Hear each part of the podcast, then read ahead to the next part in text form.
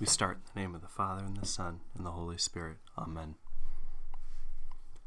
Welcome to After Advent, Episode 2. I'm your host, Mark Wheeler. Last week we talked about living in a kingdom that is here and yet somehow not yet. Our whole lives should be centered around that reality, and it should somehow affect everything we do. So, now what? We believe that God is everywhere, that we are somehow living in Christ's mystical kingdom, even if we can't see it yet. That living fully in that mystical kingdom is what we are headed towards. We celebrate this every Sunday. But practically speaking, where does that leave me now? Just like people asked John the Baptist and Jesus, What am I to do? The answer to that question is incredibly long and part of the reason why this podcast even exists. He has a really good answer coming through Scripture day after day. For the next 40 or 50 years of your life will probably suffice if you choose to study, and you should probably take a look at most of the works by most of the doctors of the church, which means you'll be engaged in that activity for probably the next hundred years. And that's not really a bad way to live your life if that is what God has you to do, if that is your path to holiness, if you do words that you read. It has been said before many saints have been made through the reading of books. I start by reflecting on this by remembering Jesus' last command, the Great Commission Go, make disciples of every nation baptizing them in the name of the Father, and the Son, and the Holy Spirit, and teach them to observe all I have commanded, and I will be with you until the very end of the age. This was a commission given not just to the disciples, although it is certainly their primary responsibility, and it's a mission not given just to bishops and pastors, although they do carry on the twelve disciples' apostolic work. No, this is a task that Jesus gave to all of us. This is our Great Commission. Does that mean that I need to make sure that I preach to every person I interact with and destroy all of the relationships that I've built by making everybody uncomfortable around me all of the time?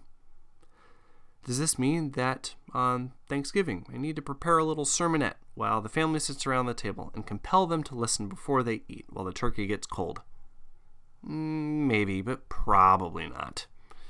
One truism is you can very easily see from reading more than a handful of saints is that they all come in different shapes and sizes. You can even look at scripture and see the difference between Peter, Paul, Andrew, etc. to see that. For some, the call to sanctity is to preach everywhere, all of the time, to all people. And if that person doesn't do that, it would be like the prophet Jeremiah, who says, Woe to me if I keep your words down. Woe to me if I do not speak. It is, however, possible to be undiscerning in our speech, and so actually be the tool the enemy uses to drive people away from the gospel.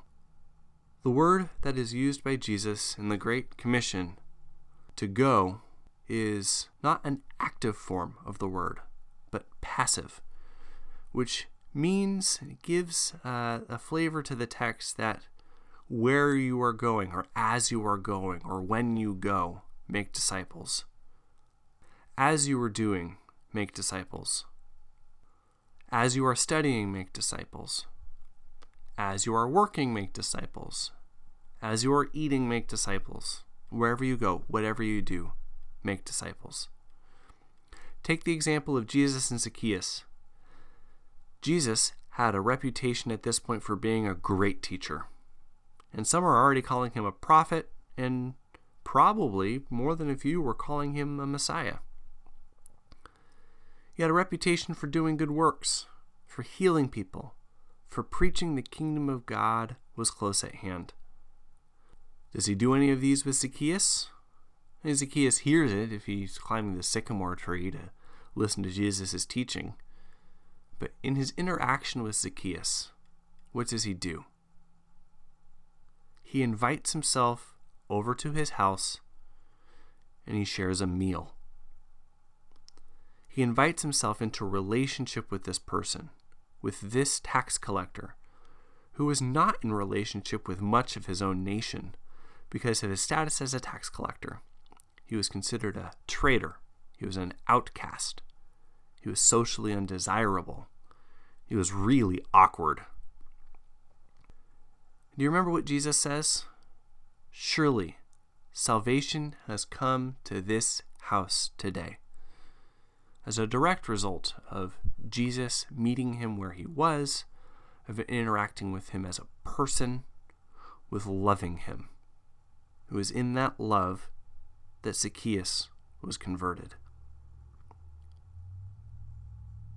So, does that mean that we eat food with a bunch of people and uh, love them enough to make them saved? Hmm. Again, probably not. But I'm sure there's some people who are called to that kind of table ministry.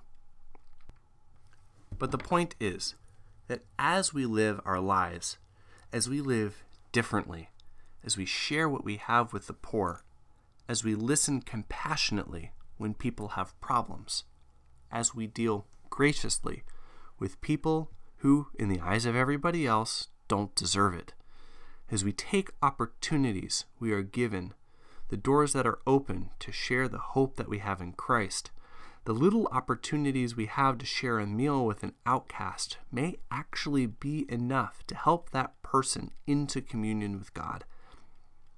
And that is important because otherwise, that person may remain a shadow person, someone who walks around this world not aware of the fact that a great light has come to pierce the darkness. Without us sharing the love that God has for them, a shadow person could end up eternally wrapped in shadows, away from the love that God has always had for them. And this is because we're constantly surrounded by that now but not yet kingdom. It is our obligation and duty to share the love with them and invite them into that kingdom that we are already living in, that light that has already shone to us that they have not yet seen, the kingdom of Christ the King. As a practical point for this week, take those opportunities to have conversations when you can, rather than play a video game. Listen to the person who's clearly lonely. Seek them out. Ask them how they are. Really listen. Have dinner with that person who everybody ignores. Or if that's awkward or not possible, share lunch with them. Everybody has to take a lunch at some point. And yes, share what Jesus has done for you when someone else gives you the opportunity to share. Pray for those opportunities that you would not force them to happen, but like St. Paul says, be willing to witness in and out of season. Just be faithful with the opportunities that are given to you. In doing so, we will obey Jesus and fulfill His great commission in our lives. We will live in the reality of the kingdom of God, that kingdom that is already all around us. We will help save others in a way that Jesus has saved and continues to save us.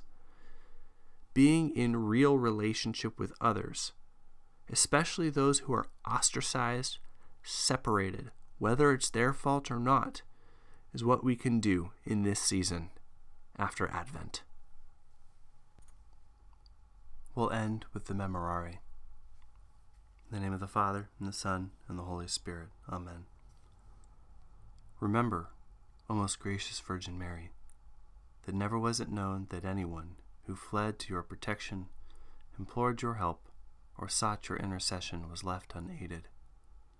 Inspired by this confidence, I fly unto you O Virgin of Virgins, my Mother. To you I come, before you I stand, sinful and sorrowful. O Mother of the Word incarnate, despise not my petitions, but in your mercy hear and answer me. Amen. In the name of the Father, and the Son, and the Holy Spirit.